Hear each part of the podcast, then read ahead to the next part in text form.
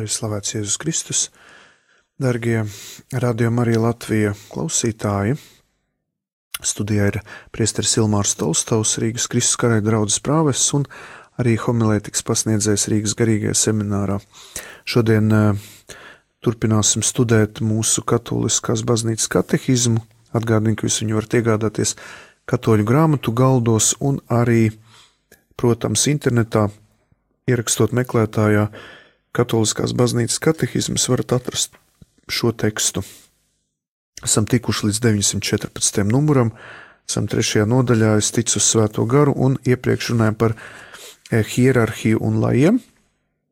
Atklājam to, ka baznīcā ir gan hierarhija, gan lai, un trešā daļa, jeb trešo cilvēku kategorija, kas ir baznīcā, ir arī konsekrētā dzīve. Jāatgādina, ka pirms Vatikāna otrā koncila ne īpaši tika novērtēti, novērtēti konsekrētie cilvēki un eh, tie, kuri ir vēlējušies sevi atdot dievam, bet eh, koncils īpaši uzsver, ka šāds dzīvesveids ir arī e, nesarojami saistīts ar baznīcas dzīvi un svētumu, pat ja nav baznīcas hierarhiskās struktūras daļa. Un um, tie ir evaņģēliskie padomi, Eh, uz kuriem aicina Jēzus. Tātad šie cilvēki izvēlas radikāli atstāt visu un sekot Jēzum, saliekot solījumus, ehm, eh, šķīstības, paklausības un nabadzības solījumu. Jau no pirmajiem gadsimtiem bija cilvēki, kas devās tuksnesī, kas eh, deva savu dzīvi Kristum, kas vēlēs nošķirties no pasaules un tādā veidā īstenot šo radikālo Kristuma sekošanas ceļu. Un, uh, Katehisms arī atsaucās uz Vatikānu otro koncilu, uz Lumen Gentium, kur runa par to, ka tāpat kā no vienas dievas sētās sēklas izaug koks, kas brīnišķīgi un dažādos veidos izpleš savus zarus, kunga laukā, kunga druvā, tāpat arī veidojas daudzveidīgās eremītu un kopienu, kopienu dzīves formas un dažādas ģimenes.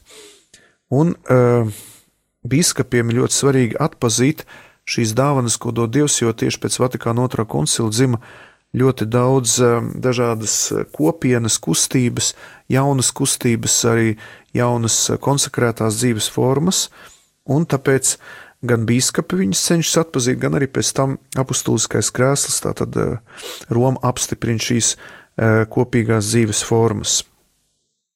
Ir arī tāds dzīvesveids kā eremītu dzīvesveids, kas Latvijā, man liekas, ir praktiski nav klātesošs, bet citur ārzemēs ir citās valstīs, kur cilvēki vieni paši dodas uz vientuļnieku alām, mītnēm, pavada dzīvi vientulībā. Um, protams, arī šādi cilvēki nav atrauti no baznīcas, arī viņiem ir sava kārtība, sava regula, sava forma, kā viņi šo dzīvesveidu īsteno realizē. Ir arī konsekrētās jaunavas un atraitnes. Ir tādi cilvēki, kuri ir palikuši vieni, kuri vēlas dzīvot vieni, un viņi pasaulē arī dzīvo un tikai saņem no baznīcas oficiālu atļauju dzīvot šādā uh, dzīves stāvoklī, statusā debesu valstības dēļ.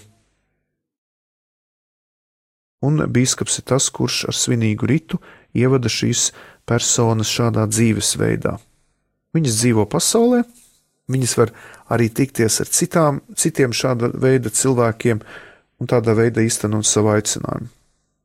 Klosteru dzīve radusies kristietības pirmajos gadsimtos austrumos un pieņemta uh, baznīcas kanoniski dibinātos institūtos, klosterdzīve no citām konsekrētas dzīves formām atšķiras ar kultu, publiski svinīgu solījumu, pildīt evaņģēliskas padomus, brālīgu dzīvi kopienā liecīja par Kristus un baznīcas vienotību. Tātad pirmajos gadsimtos bija cilvēki, kas devās uz pašu iniciatīvas, atbildot svētā gara aicinājumam, viņi devās šādos eh, nu, vientuļnieku alās, mītnēs, vienkārši tuksnesī, un uh, viņi bija daudz, un viņiem radās, viņu starpā radās uh, kaut kādas nepilnības, trūkumi, šķelšanās. Arī daudzi mūki sāka sludināt vai sāka ticēt uh, tādām mācībām, kas nebija atbilstoši baznīcai. Tāpēc jau Svētais Benedikts un arī daudz citi sāka uh, šos mūkus apvienot klosteros un veidot viņiem noteiktas dzīves formas. Mēs zinām, arī Svētā Benedikta regula, arī daudz citas tātad, formas, kas baznīcā bija jāapstiprina, lai nerastos haoss un nekārtības. Tāpat arī sekulāri institūti, kā piemēram Latvijā, tās ir arī um, māsas prosanktitāte un daudz citi sekulāri institūti un arī apustuliskās dzīves apvienības. Tad ir ļoti dažādas formas, kādā veidā cilvēki, lai var īstenot savu uh, aicinājumu pilnīgi sevi atdot Dievam. Un daudz pasaulīgie cilvēki jautā, kāpēc tas ir vajadzīgs? Kāda jēga ir tādam dzīvesveidam? Viņi taču ir, um, tā sakot, liekēži, ja dzīvo klosteros, lūdzas un neko nedara. Bet šāds dzīvesveids ir ļoti svarīgs, jo viņi atdodot sevi dievam, viņi uh, vairāk par visu mīl Kristu un ir atdevuši sevi un ir kļūst kā zīme šajā pasaulē, debesu valstībai un karalim, kurš nāk. Tātad uh, šī ir zīme, ka debesu valstība ir tūklāt pienākuši. Viņi atsakās no laicīgās dzīves, lai varētu liecināt par to, ka ir kaut kas vairāk. Jo mūsdienu cilvēks, arī visos laikos cilvēki, ļoti tendēti uz šīs pasaules labumiem, bagātībām, bet eh, šādi cilvēki norāda, ka eksistē kaut kas vēl vairāk. Viņi ir kā zīme, kā liecība šai pasaulē, ka ir kaut kas vēl vairāk. Un e, tas nenozīmē, ka viņi nicinātu, piemēram, ja priesteri vai konsekrētie cilvēki dzīvo celibātā, tas nenozīmē, ka viņi nicina laulību vai ģimeni vai laicīgo dzīvi. Nē, viņi nenicina, bet tieši otrādi parāda, ka tā laulības dzīve un šīs pasaules dzīve ir tik vērtīga, ka ir vērts no viņas atteikties debesu valstības dēļ. Tātad kaut kā vairāk, kaut kā lielāka dēļ. Un tas ir ļoti svarīgi paskaidrot, jo dažreiz tiešām cilvēkiem no malas šķiet, ka uh, tie priesteri un konsekrētie, kas dzīvo klosteros, viņi nicina ģimeni, laulību, laicīgo dzīvi, pienākumus, darbu. Nē, nenicina, bet tā laulības dzīve un šī zemes dzīve tik vērtīga, ka no viņas ir vērts atteikties kaut kā vēl vērtīgāka dēļ, tāda debesu valstības dēļ. Kā Jēzus saka, kas, kam, kam, ir, kam tas ir dots, kas, tas lai saprot.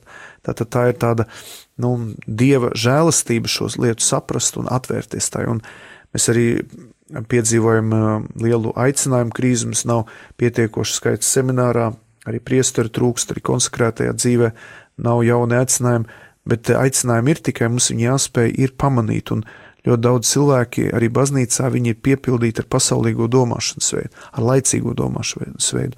Mūsu uzdevums ir palīdzēt šiem cilvēkiem atsacīties no šīs laicīgās mentalitātes un pieņemt dieva plānu un dieva projektu viņa domāšanas veidu. Tā kā tas nav viegli, to nav viegli saprast, bet eh, kas ieiet šajā debesu valstības domāšanas mentalitātē, tas to sāk spēt saprast. Un uh, nākamais paragrāfs ir Svēto komunijas sadraudzība, par ko runā uh, katehisms. Viņš norāda to, ka baznīca nav tikai redzamā, bet viņa arī ir uh, baznīca, kas ir saistīta ar svētajiem, kas ir iegājuši debesu valstību, un arī par tiem, kuri ir šķīstītavā.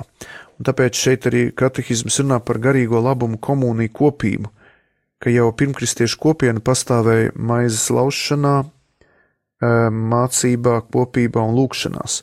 Un tāpēc baznīca lūdzās par tiem, kas ir šķīstītavā, un atkal tās dvēseles, kas ir debesīs, lūdzas gan par mums, kas esam šeit uz zemes, gan arī par tiem, kas ir šķīstītavā. Līdz ar to notiek šī garīgo labumu apmaiņa.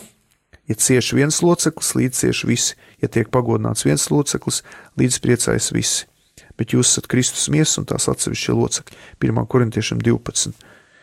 Tā tad eh, eh, jāsaprot, ka baznīcā ir šī savstarpējā garīgo labumu apmaiņa. Un tāpēc arī svarīgi ir lūgties par mirušajiem, tāpēc lūgt, svarīgi ir lūgt arī e, svēto aizlūgumus. Daudzi protestantu brāļu māsas to nesaprot, bet mūsu izpratne ir tāda, ka baznīca nav tikai šeit redzamā baznīca, šeit uz zemes, bet arī debesu baznīca.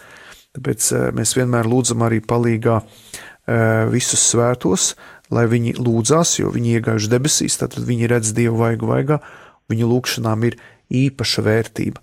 Un savukārt eh, mēs lūdzamies par dvēselēm šķīstītavā un lūdzam svētos aizlūgt par šīm dvēselēm šķīstītavā, kuriem vajadzīgi vēl ir mūsu, eh, kuriem vajadzīga šķīstīšanās, kuriem vajadzīgi mūsu aizlūgumi.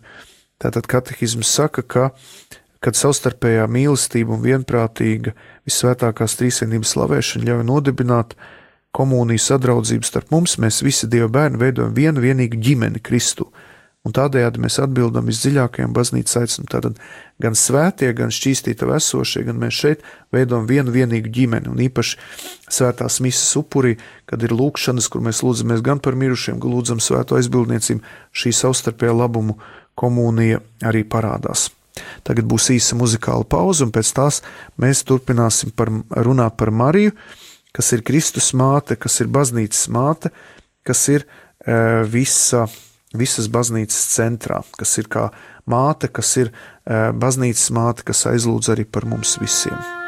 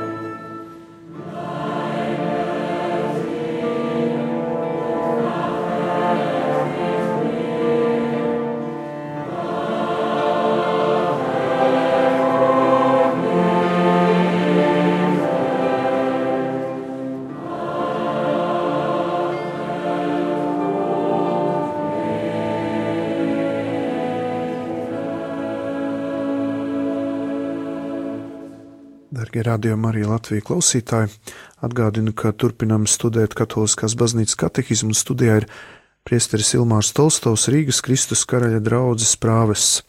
Esam trešajā nodaļā, kur runājam par svēto garu, redzējām, ka Svētais gars tā tad ir klātsošs baznīcā, kura sastāv no hierarhijas, ticīgiem lajiem un konsekrētām personām, un redzējām arī, ka baznīca ir ne tikai tā, kas ir redzama, bet arī tā, kas ir debesīs kā svētie un šķīstīta esoši, un tagad runāsim par Mariju, Kristus māti un arī baznīcas māti.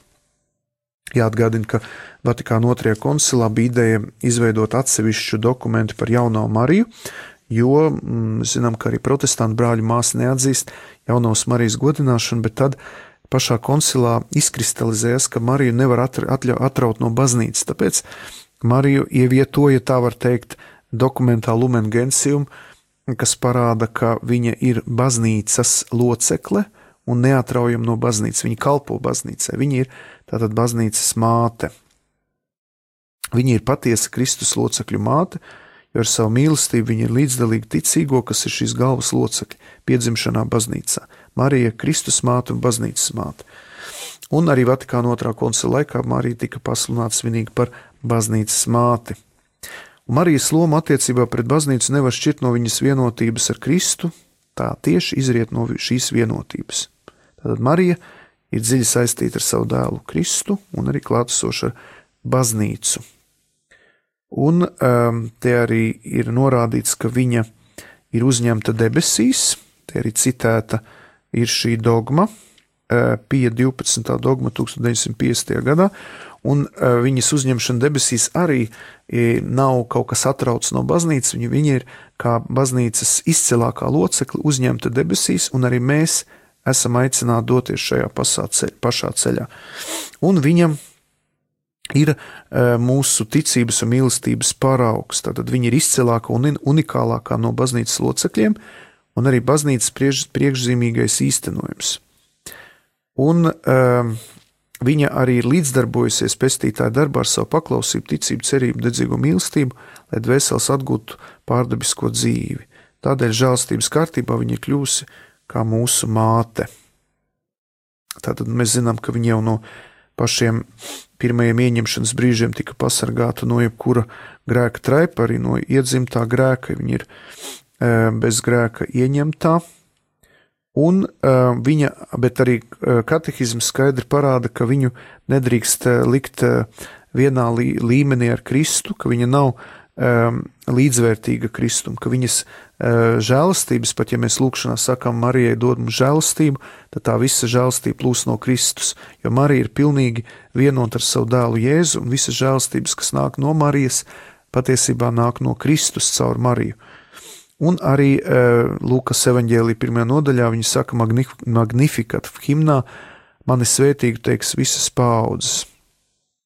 Un uh, jauno Mariju baznīca likumīgi godina ar īpašu kultu, ja no seniem laikiem baznīca tika godināta kā dieva māte, bet viņas kults ir atšķirīgi, būtiski atšķirīgs no pielūgsmes, kas pienīgi, pienākas vienīgi Jēzum un arī vienotībā ar tēvu un svēto garu. Un šeit ļoti svarīgi, ka baznīca nekādā ziņā nepārspīlē jaunos Marijas godināšanu, bet jaunos Marijas godināšana ļoti svarīga, lai līdzsvarot atklātu Kristus cilvēcisko dabu. Tas varbūt tāds sarežģīts teoloģisks jautājums, bet jaunos Marijas godināšana ir dziļi saistīta ar Kristus pielūgsmi. Ja mēs noliedzam jauno Mariju, mēs izjaucam eh, pareizu līdzsvaru, kāds ir klātesošs eh, Kristus cilvēciskās un dievišķās dabas attiecībās. Līdz ar to jaunās Marijas godināšana ir nesaraujami saistīta arī ar Kristus cilvēciskumu. Noliedzot jauno Mariju, mēs sākam uzbrukt Kristus cilvēciskai dabai, un tādā veidā varam iekrist gan arianismā, gan daudzos citos arī dokētismos un daudzās citās herēzijās, kas jau bija klātesošas eh, pirmajos gadsimtos. Nākamais, nākamais artikls, ko iesāksim 976. numurā, ir par es ticu grēku piedošanai. Tātad, es, es ticu grēku piedošanai, mēs sakam, katru reizi es ticu, un šeit arī katehisms norāda, ka plašāk par šo tiks runāts tad, kad mēs runāsim gan par kristības, gan par, gan par izlīkšanas sakramentu. Tā kā šeit ir tikai pies, katehisms pieskaras tām lietām, par ko tiks runāts tālāk, kad būs runa par grēksūdzes sakramentu. Katehisms arī norāda to, ka tātad kristībā mēs tiekam nomazgāti no grēka. Marka evanģēlijā saka, ejiet pa visu pasauli un sludiniet evanģēliju visai radībai, kas ticēs un tiks kristīts, tas būs izpestīts. Un kristības sakramentā mēs tiekam nomazgāti, bet mūsos paliek šī grēcīgā nosliecība iekāre uz grēku, un tādējādi ir vajadzīgs arī izlīkšanas sakraments. Un Dievs, tātad Jēzus Kristus saviem apstuļiem deva atslēgu varu Viņš teica, ko jūs sasiesiet virs zemes, tas būs sasiets arī debesīs, ko atraisīsiet, tas būs atraisīts arī debesīs. Līdz ar to baznīca realizē, realizē šo e, grēku atlaišanas varu, bet sīkāk par to būs runa tad, kad mēs runāsim par izlīkšanas sakramentu. Tad arī ar ticības artikulā saka, es ticu miesas augšām celšanai. Mēs ticam, ka cilvēks, jau iepriekš par to runājām, tā var teikt, sastāv no dvēseles un miesas, un dvēsele ir miesas, tātad ne, miesa tātad ir šis dvēseles forma, un um, tātad uh, šī miesa arī pēc nāves viņai ir sagatavota godība, tāpēc ļoti svarīgi, tāpēc ļoti svarīgi uh, ar lielu cieņu izturēties pret miesu, īpaši, kad viņa jau Eh, dodas eh, tātad mūžības priekšā. Ļoti svarīgi aicināt priesteri, eh, lai viņš varētu dot slimnieku svaidīšanu, arī šo vietiku, šo pēdējo sakramentu, slimnieku sakramentu, un arī pēc nāves, lai cilvēka miesa tiktu cienīgi apbedīta, pasvētīta, apglabāta svētītos kapos, arī pie viņa kapu vietas tiktu nu, izteikts lūkšanas, arī nosvinēt svētā mise. Tas ir ļoti, ļoti svarīgi. Un tā ticība mirušu augšām celšanās ir ļoti būtiska. Arī apstults Pāvils 1. korintiešiem 15. nodaļā saka, ka kā tad daži no jums var sacīt, ka augšām celšanās no miroņiem nav? Ja mirušie neceļas augšā, tad arī Kristus nav augšām cēlies. Bet ja Kristus nav augšām cēlies, tad veltīga ir mūsu sludināšana un veltīga ir arī jūsu ticība. Un e, patiesība par mirušu augšām celšanos Dievs savā tautā atklāja pakāpeniski. Jo vecajā derībā, jau makabiešu grāmatā runāja par to, ka e, tie, kas nomirst, ka viņiem e, ir cerība uz augšām celšanos. Arī farizēji un daudzi kunga laika biedri cerēja uz augšām celšanos. Jēzus to nelūkām mācīja. Un saduķiem, kuri noliedz augšām celšanu, viņš saka, jūs maldāties, ka nepazīst ne rakstus, ne dieva spēku. Ticība uz augšām celšanos balstās uz ticību dievam, kas nav mirušo, bet dzīvo Dievs. Un Jēzus pats saka, es esmu augšām celšanās un dzīvība, Jāņa 11.25. Pastrā dienā Jēzus pats augšām cels tos, kuri būs ticējuši uz viņu, kas būs ēduši viņa miesu un dzēruši viņa asinis.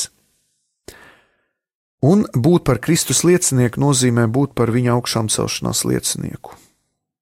Vienmēr svētajā misē, kad priesteris saka, lūk, ticības noslēpums, mēs sakam, mēs vēstīsim par tavu nāvi, kungs, un liecināsim par tavu augšām celšanos līdz pat tavai atnākšanai.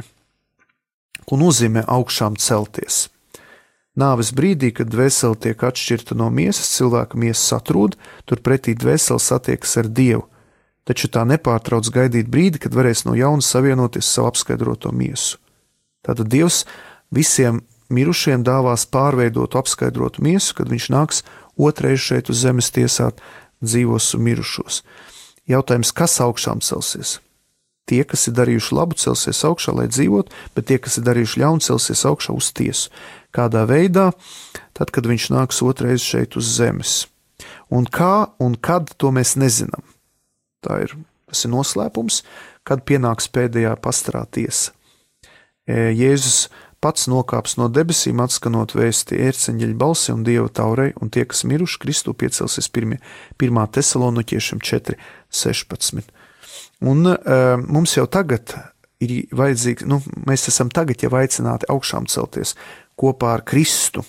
Mēs jau tagad ejot pie grēksūdzes, dzīvot garīgo dzīvi, cīnoties savām atkarībām, kaislībām, netikumiem, trūkumiem, augšām ceļamies.